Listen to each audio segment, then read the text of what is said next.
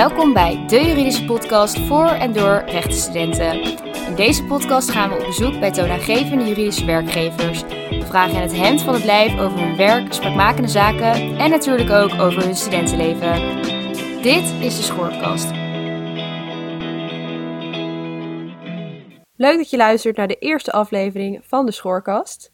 Mijn naam is Clarianne Groenendijk en ik maak deze podcast samen met Rachel Dekker en Gert-Jan Prinsen.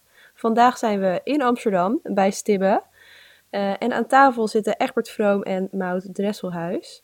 Welkom, Egbert en Maud. Wat doen jullie bij Stibbe? Ja, zal ik eerst? Ja, leuk dat jullie mij uh, uitgenodigd hebben. Uh, ja, mijn naam is Egbert Vroom. Ik ben advocaat ondernemingsrecht en ondernemingsprocesrecht. Ik heb altijd een beetje een gemengde praktijk gehad en heb dat nog steeds. Dus ik hou me bezig met het begeleiden van transacties. En dan moet je denken aan fusies, overnames samenwerkingsverbanden tussen ondernemingen. Maar ik procedeer ook over ondernemingsrechtelijke vraagstukken. En dat doe ik eigenlijk al heel erg lang. Ik heb uh, een week, twee weken geleden moet ik eigenlijk zeggen, mijn 25-jarig jubileum bij kantoor gevierd. Zo, gefeliciteerd. Dankjewel. Ja, welkom. Uh, fijn dat we hier vandaag kunnen zijn. Uh, ik ben Maud Resselhuis en ik werk nu iets langer dan een jaar, dus sinds de zomer van 2020 bij Stibbe als recruiter. En in die functie houd ik mij bezig met de werving en selectie van studenten. Um, nou, komt eigenlijk uh, best veel bij kijken, maar onder andere ook het uh, organiseren en deelnemen aan events. Um, verder voer ik ook veel sollicitatiegesprekken voor studentstages en juridische assistentschappen. Um, nou ja, en vandaag ook het opnemen van een podcast. Ja, ontzettend leuk dat we hier vandaag mogen zijn. Maud, kun je wat vertellen over het kantoor Stibbe? Ja, heel graag zelfs. Stibbe is eh, van origine een Nederlands kantoor en is in 1911 opgericht door David Stibbe. En hij heeft zich toen gevestigd op de Herengracht. En nu, nou ja, een aantal jaar later, ook een aantal panden later, bevinden we ons sinds 2016 hier op het Beethovenplein. Ja, heel leuk. Daar nemen we vandaag ook deze podcast op. Ja, en uh, we gaan het vandaag hebben over de Versatelzaak. Egbert, jij hebt hier natuurlijk aan meegewerkt. Hoe kwam deze zaak bij jullie terecht? Het was in 2005 zo'n beetje speelde dit. Uh, het heeft over een aantal jaren heeft het, uh, heeft het eh, gespeeld. De zaak zoals we hem eigenlijk allemaal kennen, hè, uit, mm. uit, de, uit de jurisprudentie die, uh, van elkaar later van de Hoge Raad. Um, maar voor ons was het een cliënt eigenlijk al heel erg lang. Het was ook een hele leuke cliënt. Er gebeurde verschrikkelijk veel.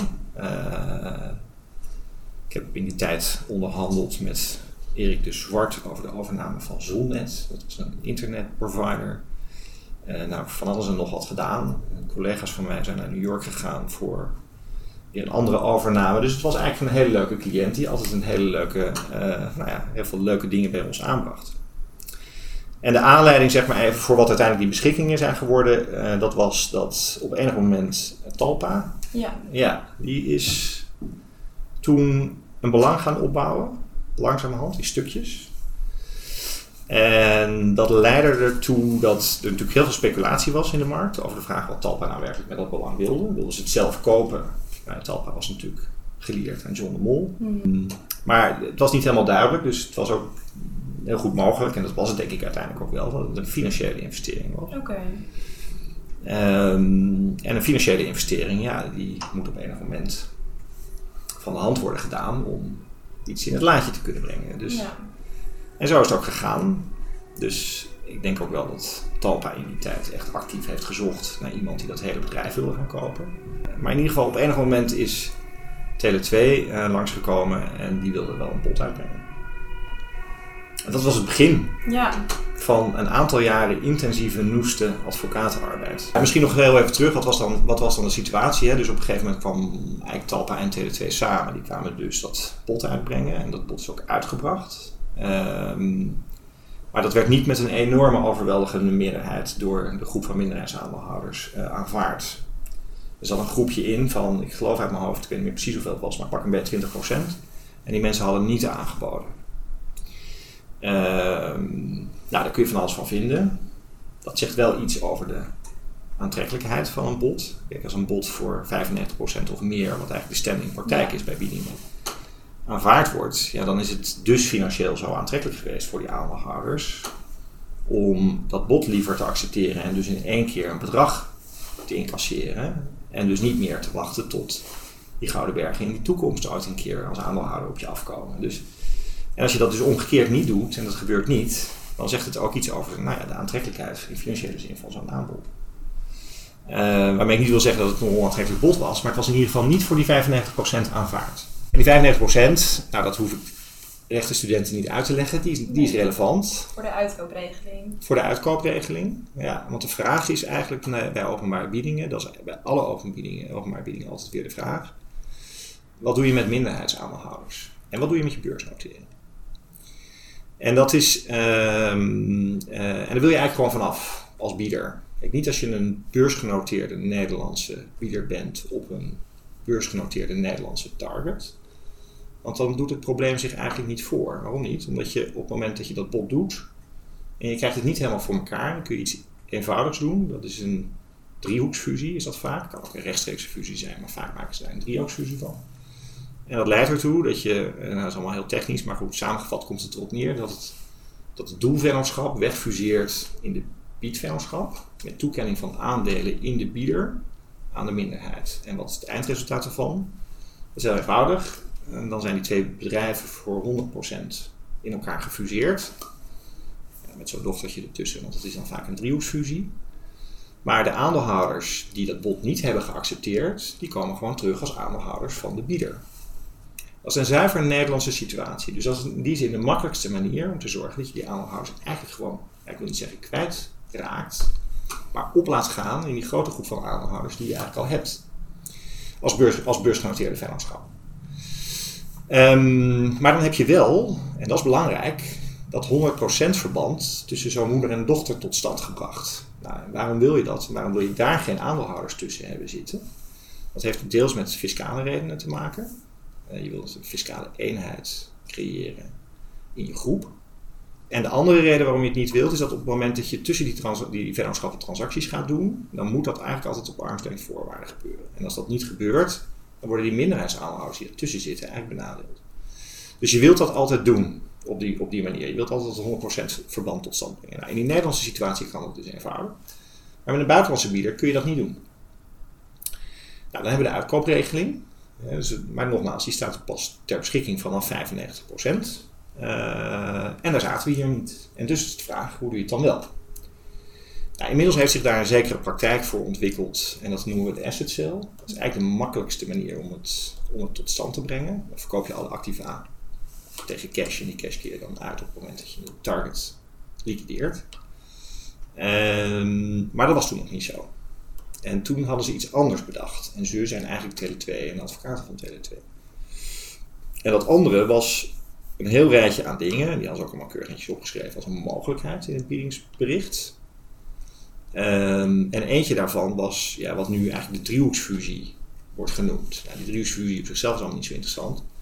Het interessante zat hem er hierin dat ze eigenlijk wilden dat ze dat op de een of andere manier tot stand brachten, doordat het uiteindelijke resulterende vehikel, een BV'tje, een bijzondere kapitaalstructuur had, met deels intrekbare aandelen en deels door zeg maar even te spelen met de nominale waarde van het kapitaal uiteindelijk mogelijk in een situatie te komen waardoor die minderheidsaandeelhouders in dat uiteindelijke vehikel 5% of minder hadden, waardoor je dus weer die uitkoop ja. Dus dat was iets heel bijzonders. Ja, en dat was eigenlijk de aanleiding voor die twee versatelbeschikkingen. Oké, dus dit was de hele aanleiding uh, voor de versatelzaak. Um, hoe ging het toen verder? Want de ondernemerskamer heeft natuurlijk de, deze constructie goedgekeurd. Nou, in de eerste wel. Maar als je de tweede leest, toen ging het fout. En daar is een heel, voor ons als advocaten, een hele lange periode, uh, of nou niet zozeer lange periode, dat was het misschien niet, maar in ieder geval wel intensieve periode tussen gaan zitten. En vervolgens, en dat stelt het verhaal niet, en ik weet niet in hoeverre jullie dat als studenten meekrijgen, was na die tweede versatelbeschikking zat de zaak eigenlijk een beetje vast. Want die fusie die ze dus hadden bedacht, die mocht niet. Mhm. Dat was wel het einde van het liedje. En toen zijn we bijna nog anderhalf jaar bezig geweest om iets te doen wat wel mocht. En dat was namelijk, ja, dat noemen wij een reverse merger. En dat kwam er eigenlijk op neer dat we op een hele nette manier deze keer de minderheidsaandeelhouders gingen verlaten. En toen zaten er nog twee grote aandeelhouders in. En de ene was Centaurus en de andere was Polsen, geloof ik. En dat waren financieel aandeelhouders die wereldwijd in dezelfde situaties zich tussen wrongen met de bedoeling om heel veel kabaal te maken. om dan, dat is een praktijk die noemen we in de internationale markt green mailen, om zich dan uit te laten kopen met een premie. Dat was eigenlijk stiekem, stiekem denk ik de wens van die partijen. Ja, maar in ieder geval die eerste versatelbeschikking, en dan, daar ging het jullie met name om. Ja, dat was er in de, in de kern leidde dat ertoe dat er toen in ieder geval, later dus wel, bij de tweede versatelbeschikking, maar toen in ieder geval geen obstakel werd opgeworpen, kon worden opgeworpen, tegen deze manier, en in feite ook een beetje dat trucje, Ja. wat bedacht was, Ja. ja. om die aandeelhouders dus even lekker eruit te, te pikken, ondanks dat ze maar met 80% hadden aanvaard. Dat is natuurlijk ook wel een evenement. eh, tenminste, in elk geval achteraf. Ik weet niet of het natuurlijk op Ja. dat moment ook eh, ehm, ja, als zodanig werd gezien. Ja, Ehm, nou ja, heel eerlijk gezegd, ja, ik bedoel, om er even op in te haken, ik kan me nog herinneren dat ik dat eerste briefje zag met al die klachten. En toen dachten wij wel, ja, wat een onzin. ik dacht niet van dit wordt sappig. eh, Nee. maar- geen moment ja. gedacht.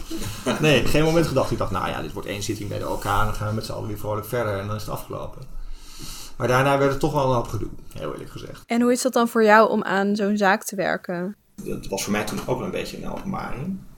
Het was de korte tijd waarin, waarin, je, waarin je zeg maar eventjes aan moest gaan staan. Hè? Want ik herinner me nog dat we begonnen met een enkel lullig briefje van die aandeelhouders. Met hun advocaten die zeiden, nou we zijn het er allemaal niet mee eens. En we vinden het eigenlijk allemaal niet zo'n goed plan. En twee dagen later hadden we ongelooflijk, eh, hou mijn hand nu ongeveer anderhalve meter boven, boven de grond, zo'n stapel papier eh, op de, met de courier bezorgd gekregen. Waarin uitgelegd stond waarom ze het dan niet zo'n goed idee vonden. En daar moesten wij vervolgens drie dagen later weer op reageren met een stapel papier die ze nodig nog hoger was. Ja, dat, eh, dan ben je wel even hard aan het werk met elkaar. Ja. kan me voorstellen. Ja, dat was een hele intensieve, intensieve periode. En de donderdag erop, want zo gaat het, en zo gaat het overigens nog steeds bij OK. De donderdag erop hadden we ook meteen zitting. Ja. Ja, En kun je dan ook als advocaat-stagiair meewerken aan zo'n zaak? zeker. Ja, ja. Ja, nou zijn dit wel de krent uit de pap, hè? Dit, soort, Ja. dit soort overnamegeschillen van deze omvang. Ja, die krijg je ook niet zo verschrikkelijk vaak. Ja. Maar uiteindelijk is iedereen die bij ons aan zo'n zaak werkt, ja, natuurlijk word je dan gevraagd om een deel te doen. Mhm. Maar eh, je volgt wel zo'n heel dossier. Ja. Gaat ook naar een zitting. Je zei van Ja. het is heel belangrijk dat je zelfstandig ook bent. Ja.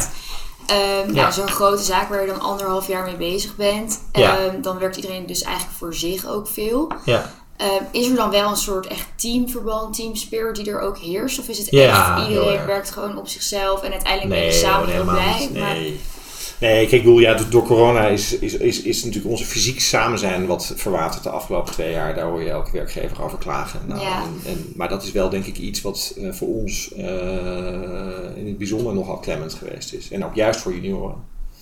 Dus we zijn heel blij dat we nu langzamerhand allemaal weer naar kantoor mogen. En juist ook jongere mensen weer. Want je wordt juist ook, doordat je gewoon rondloopt op zo'n kantoor, met andere mensen in de kamer zit. eh ja, ik loop voortdurend in en uit bij iedereen. Eh, tot vervelend aan toe. Eh, je zult ze er vaak over horen klagen als je ze rechtstreeks zou, zou bevragen, denk ik. Maar, eh, dus we zijn voortdurend met elkaar bezig om te zorgen dat we snel, soms wat gestructureerd overleg, soms niet gestructureerd. Dat is een uitwisseling die gedurende de hele dag voortdurend plaatsvindt.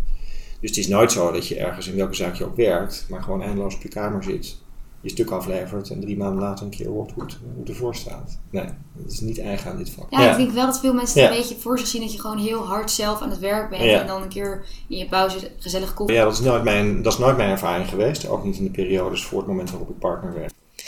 Ja, over die periode gesproken. ehm, we zijn wel benieuwd naar jouw studententijd. Wat voor student was jij? Dat is een goede vraag. Eh, eerlijk beantwoord. Ehm, ik heb een hele leuke studententijd gehad. Ik heb heel veel verschillende dingen gedaan. Maar ik heb niet altijd even hard gestudeerd. Is het eerlijk dat eh, antwoord. vinden wij wel mooi ja. Ja, dan is onmiddellijk de daar- vraag, hoe kom je hier dan terecht? Ja, dat vroegen we ons natuurlijk wel af. Eh, nee, we zijn wel benieuwd eh, hoe dat vroeger ging. Want wij hebben nu natuurlijk een hele andere studententijd. Ik heb zes jaar gestudeerd. Ja, ja. ja. Waarvan drie jaar over mijn propenduizen. Oh, Ja. nou kijk aan. Dus eh, voor iedereen die dit luistert, die... eh, Die heeft weer hoop. Ja, die heeft weer hoop. Ja, want ik ben dan ook wel benieuwd wanneer voor jou dat omslagpunt kwam dat je dacht, nu moet ik echt bezig met mijn carrière. Dat is een goede vraag. Eh, waar ik ter plekke weer heel even over na moet denken. Dat is toch wel in eh, de loop van mijn studie ontstaan. Eh, ik zei net al, hè, drie jaar over mijn propedaten. Nou, dat was het ook wel. Ik had een tussenjaar genomen eh, waar ik me zo nodig nog beter had vermaakt. Eh, toen had ik wel enige moeite om weer te landen in het Zo, dat kan Ja, heel goed diligent, diligent studentenbestaan. Dus dat is me de eerste drie jaar ook niet gelukt. En op een gegeven moment dacht ik, ja, nu dus dat ik ook wel een beetje voor het moment waarop het studiefinanciering toch wel definitief zou zijn worden stopgezet. stopgezet. Ja. Dus toen dacht ik, ja, nu moet ik aan de bak. Dus toen was ik eh, vervolgens heel erg hard gaan studeren. En toen heb ik mijn propeduizen gehaald. Ehm, en toen ben ik daarna eigenlijk ook wel rap doorgegaan. Ja, nog, nog steeds wel hoor, op een prettige manier. En zodanig dat ik ook wel hier en daar... Nou ja, dat zag je aan mijn cijferlijst ook wel terug. Ja, want hoe eh, werkt dat tegenwoordig? Is het voldoende dat je eh, kunt laten zien dat je kunt pieken, dus dat je een paar he- hele hoge cijfers op je lijst hebt en dat je verder eh, wat zesjes en zevens hebt? Of is dat tegenwoordig niet meer genoeg? Nou, voordat ik Mout deze vraag laat beantwoorden, wil ik nog wel heel even één jaar verder in de tijd. Ik had mij in mijn laatste jaren van mijn studententijd ook opgegeven voor iets van een M&A-klasje bij Stibbe. Dat was een soort recruiting event. Leuk. Daar ben ik toen medegelet op mijn cijferlijst jammerlijk voor afgewezen. En toen dacht ik, ja, dat kan ik natuurlijk niet laten gebeuren. Dus eh, ik denk, nou, dus, eh, hoe moet ik dat, hoe moet ik dit... Het gaf mij wel een beetje een soort wake-up call. Oké, dus ik lig dus niet wat dat betreft goed in de markt. Ik moet iets doen. En toen heb ik, niet alleen hierdoor, maar ook omdat het me eerlijk gezegd oprecht, dat is het, dat is het eerlijke echte verhaal, erg leuk leek. Ik heb een jaar in New York gestudeerd. En dat vond ik eh, ontzettend leuk. Eh, daar heb ik verschrikkelijk veel geleerd in een hele korte tijd. En wederom een hele leuk jaar gehad, zoals het dan hoort. Ehm, en dat heb ik eigenlijk ook, eh, want ik studeerde daar wel, dus niet in een buitenlandenprogramma, maar echt met de Amerikanen samen in een master. En dat heb ik eigenlijk ook wel redelijk goed, ook in de cijfers, uiteindelijk afgerond. Dus ik kon wel iets laten zien. Ja, precies. En eh Mout, hoe zit dat dan nu? We hebben het nu natuurlijk ook heel veel over cijfers. Dus eh, nou, zoals Egbert al zei, op, basis van mijn cijfer misschien wel niet eh, voor dat M&A-klasje toen, ehm, of die M&A-dag Zeker als het niet. ware, eh, geselecteerd. Maar ja, ik durf niet te zeggen hoe dat vroeger was. Maar op dit moment kijken we ook wel heel erg naar ehm, ja, eigenlijk de combinatie van alle stukken. Dus zo, daar, daar tellen cijfers natuurlijk ook in mee. Maar ook ehm, nou ja, wat je bijvoorbeeld naast je studie allemaal hebt gedaan. Of je je op andere vlakken ook hebt ontwikkeld. Eh, en ook daarvoor is niet een soort standaard eh, frame wat we heel graag zien terugkomen. Maar eh, vinden we het juist heel erg leuk om te zien dat jij ja, hebt gedaan dingen die bij jou passen. Dat kan heel breed zijn van een uitwisseling tot een, een bijbaan bij een rechtswinkel, tot een bestuursjaar, tot een, iets heel anders. Ehm, dus het gaat op dit moment voor ons in elk geval wel echt meer om de balans. Eh, en natuurlijk tellen cijfers daar ook in mee en helpt het als je goede cijfers haalt. Maar op het moment dat dat niet zo is en je iets langer over je studie doet, betekent dat niet automatisch dat je bij ons niet meer in aanmerking komt voor een, eh, een praktijkdag of een stage of om te starten als, als junior medewerker bijvoorbeeld. Nou, dat klinkt eh, als goed nieuws voor veel studenten. hè? Eh, we hebben ook een aantal vragen nog meegenomen van Groningse studenten. Eh Gert-Jan, kan jij losbranden met de eerste vraag? Stel, ik wil heel graag eh, op de corporate litigation partij werken. Ja, Ehm, ja, welke eigenschappen heb ik eh, daarin nodig? Ehm, ja, waar kijken wij dan naar? Eh, het begint toch met, eh, dat is wat abstract om te zeggen, maar hè, ik bedoel, ben je gewoon scherp, analytisch vaardig, eh, kun je hoofd- en zijbijzaken goed van elkaar onderscheiden. Tegelijkertijd denk ik iets wat in de praktijk heel lastig vast te stellen is, maar dat vinden we wel uiteindelijk eh, heel belangrijk. Dat is ook een heel belangrijke eigenschap voor iedere advocaat, denk ik. Maar misschien voor een litigator persoon nog wel, nog wel meer zo dan voor anderen. Eh, een zekere vasthoudendheid vinden we prettig. In staat zijn om zelfstandig te kunnen werken. Eh, vinden we prettig. Die wordt toch wel vaak, en dat is ook wel typisch het vak, ergens een keer in diepe geplonst. Ja, en dan moet je je daar toch maar weer uit zien te redden. Ja, en verder natuurlijk de dingen die je van een advocaat mag verwachten. Dat hij zich enigszins coherent kan uitdrukken, zeg ik dan maar. In woord en geschrift. Ehm, nou ja, dat soort dingen. Ja, nee, dat eh, is denk ik dan wel een duidelijk antwoord. De volgende vraag is ook weer specifiek op u gericht, eh Egbert Vroom. Heb je wel eens een blunder gehad tegenover een cliënt? Blunder tegenover een cliënt. Ja, dat is natuurlijk altijd een beetje lastig om dat te zeggen in een openbaar forum. Maar ik, eh, nou, ik ben één keer, ja, ik had het in een bepaalde periode toch altijd wel eens erg druk. En toen kwam er iets binnen dat leek op een dagvaarding. Dat was ook een dagvaarding. Ehm, en toen had ik me even niet gerealiseerd. Ik nou, dat is een rechtbankdagvaarding. En die kun je meestal toch een behoorlijke tijd linksboven aan je bureau laten liggen. En op enig moment dan denk je, oh, ik zal er eens wat mee doen. Maar wat ik me niet helemaal goed had gerealiseerd in de snelheid waarmee ik het doe, ja, dat is een enorme ontboezeming hoor. Nu zou ik verder geen zaken meer krijgen. En het zijn bloemloos ten onder, maar ik had me niet helemaal gerealiseerd dat het hier om een kantongerechtsdagvaarding ging. Ja, en dat gaat iets anders. Dus die periode waarop dat ding lekker maar linksboven in mijn, op mijn bureau had gelegen, op enig moment, dat is iets wat je in ieder geval gemerkt ergens in dit vak wel gaat ontwikkelen. Ik heb aan de ene kant een systeem waarbij ik mezelf voortdurend dingen opschrijf in mijn agenda over iets wat er over een termijn moet gebeuren. Dat werkt feilloos. Maar toch niet altijd. En ik heb een soort zintuig ontwikkeld voor dingen. En ik denk, hé, hey, hoe staat het daarmee? En in ieder geval nu is het zodanig ontwikkeld dat ik dat moment van, hé, hey, hoe staat het daarmee? Eigenlijk altijd wel net op tijd heb, maar dat had ik toen nog. Nee. en, en wat gebeurt er dan? Nou ja, dan voor je het weet krijg je een vonnis. En dat is vervelend. Hè? Ja. Dat is dan een versterkt vonnis. Ja. Nou, godzijdank was ik dus wel. Ik had het heen-moment had ik wel, maar net daarvoor. Dus toen heb ik enorm snel. Ik geloof zelfs op de ochtend van eh, waarop de, het versterkt vonnis zou worden uitgesproken, heb ik eh, het kantongerecht gebeld met de mededeling dat ik nu eh, over vijf minuten een fax, een fax met een uitstelverzoek zou indienen. Wat toen ook, ja, tot mijn grote redding onmiddellijk ja. is aanvaard. Ja, ja, ja. Dus uiteindelijk heb je niet Ja, door iedereen maakt fouten, hè? Het is wel goed gekomen. Eh, Nou ja, het, het, het gekke hiervan is ook wel, ik bedoel, waar gehakt wordt vallen Spaanders, zijn mijn vroegere patroon, mijn baas en inmiddels mijn partner, eh, Fons, altijd eh, tegen mij. En dat eh, zegt hij nog steeds. En dat zeg ik dus in navolging van hem ook. Je moet het niet te bond maken, laat ik dat, laat ik dat ook zeggen. Dus dat zeg ik ook. Ehm, maar dit was natuurlijk voor mij wel even een wake-up call. Ik geloof niet dat ik sindsdien ooit nog een stuk heb ontvangen en dat is even lekker linksboven op mijn bureau heb laten liggen. En vervolgens dacht, hé, hey, ik wacht wel even tot het moment waarop dat belletje weer afgaat. Op de harde manier geleerd. ja. ja. Eh, nou, dan zijn we alweer bij de allerlaatste vraag voor jou aangekomen, Egbert. Zou je een gemiddelde werkdag hier op kantoor kunnen omschrijven?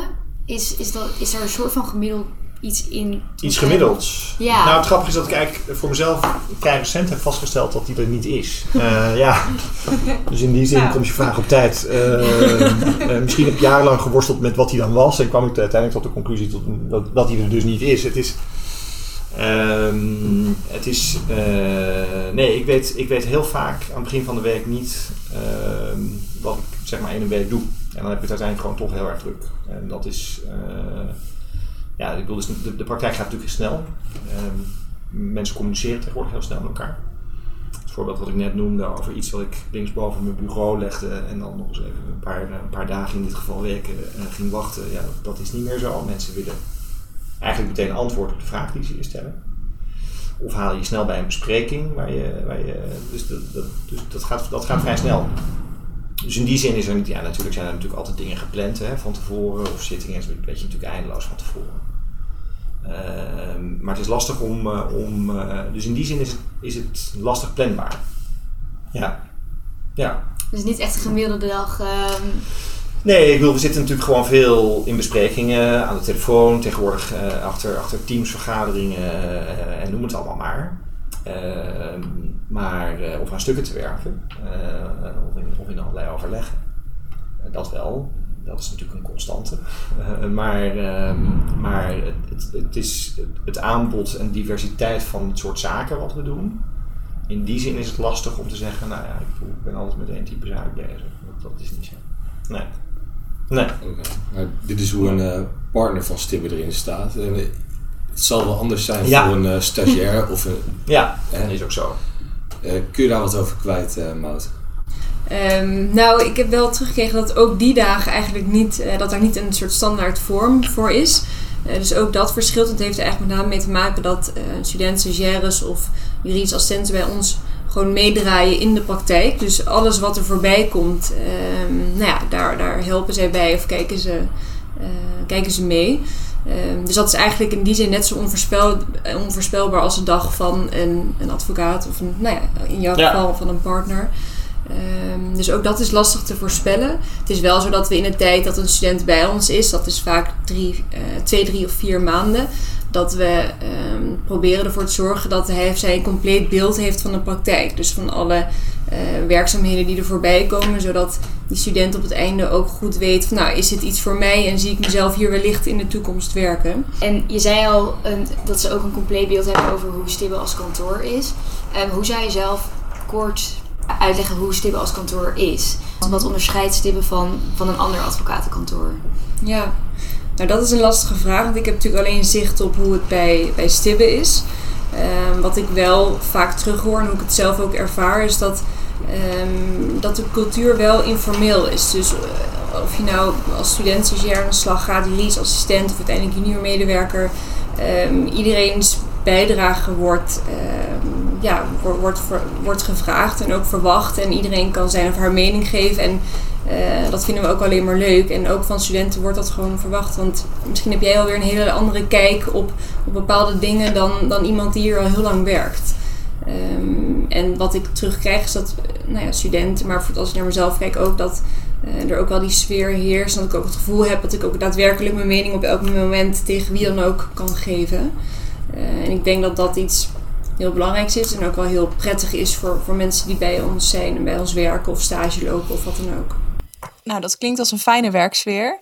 Ik was zelf nog wel benieuwd, uh, zijn er ook dingen die je absoluut niet moet zetten in een brief? In een sollicitatiebrief? De, afknappers in een brief.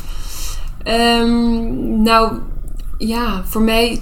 Ik, wil, ik zou eerder de, de vraag willen beantwoorden... wat vind je juist leuk om te zien in een brief? Uh, want afknappers, ja, die, die, nogmaals, het gaat echt om het geheel. Dus dan kan een brief wel wat minder sterk zijn. Kijken we alsnog wel ook echt naar de cijferlijsten en, een, en, het, en het cv. Um, wat ik bijvoorbeeld wel echt leuk vind om te zien in een brief is... Kijk, wat je precies hebt gedaan in, in welk jaar... dat kunnen we natuurlijk ja, uit je cv uh, opmaken. Um, dus zelf, maar dit verschilt ook weer per recruiter. Dus ik geef wel echt uh, antwoord voor mezelf. Ik vind het altijd wel heel erg leuk om te zien waarom een student een bepaalde keuze heeft gemaakt. Want dat kan ik niet opmaken uit het cv. Um, en wat iemand bijvoorbeeld um, nou ja, daaruit heeft, heeft meegenomen of, of um, hoe diegene zich heeft ontwikkeld. En daarbij is het ook denk ik leuk als het een soort van trigger is voor het gesprek. Dat we daar dan vervolgens dieper op in kunnen gaan. Want een brief Um, dat zowel, nou ja, ook weer persoonlijk, maar ik vind het fijn als een brief um, wel strak en overzichtelijk is. Um, en er mag ook best wel wat informatie voor het gesprek als het ware blijven. Dat het een soort van, nou ja, zoals ik zei, een trigger daarvoor is. dus in die zin zou ik ook wel je brief gewoon gefocust houden en niet uh, te te uitgebreid. Uh, maar ook zeker niet te beknopt. Het moet ook weer een balans zijn eigenlijk. Nou, we hadden het inderdaad over die stages en dat uh, studentschap. Is daar ook iets uh, voor gericht voor studenten uit Groningen? Ja, dat is, uh, dat is er zeker. Op het moment dat je bijvoorbeeld um, fulltime als student stagiair aan de slag gaat, zoals dan twee maanden, vijf dagen per week, en je studeert bijvoorbeeld in Groningen en bent daar ook woonachtig, dan um, kan je indien de beschikbaarheid het toelaat verblijven in een van onze appartementen. Zo, dat is goed geregeld. Um, we hebben nog een vraag. Stel, ik begin morgen als advocaat stagiair hier bij Stibbe. Um, wat staat mij dan te wachten en wat verwachten jullie dan van mij? Nou, wat je kan verwachten, je start altijd met een introductie. Um, dus die introductie vindt altijd plaats met uh, de andere, uh, nou voor advocaat. Nou, als student uh, begin je op je eerste dag ook met een introductie. en dat is dan dus nou ja, met alle studenten die die maand starten van alle verschillende praktijkgroepen, dus binnen heel, binnen heel kantoor.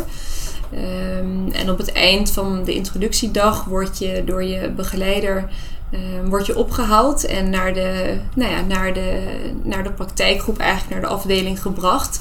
En uh, nou ja, maak je daar kennis met iedereen die op dat moment aanwezig is. En nou ja, wordt, wordt ook, uh, krijg je te zien wat je werkplek is en kan je gewoon even rustig installeren. En uh, vervolgens maak je dus nou ja, de eerste week eigenlijk kennis met, met de rest die je die dag op, die op dag 1 nog niet hebt gezien. En um, word je eigenlijk meegenomen in de werkzaamheden van die betreffende praktijk. Um, word je uitgenodigd voor alle overleggen die er zijn, de lunches, um, eigenlijk alles wat er ook maar speelt. En word je ook direct betrokken bij uh, de werkzaamheden die op dat moment binnen die praktijkgroep gaande zijn.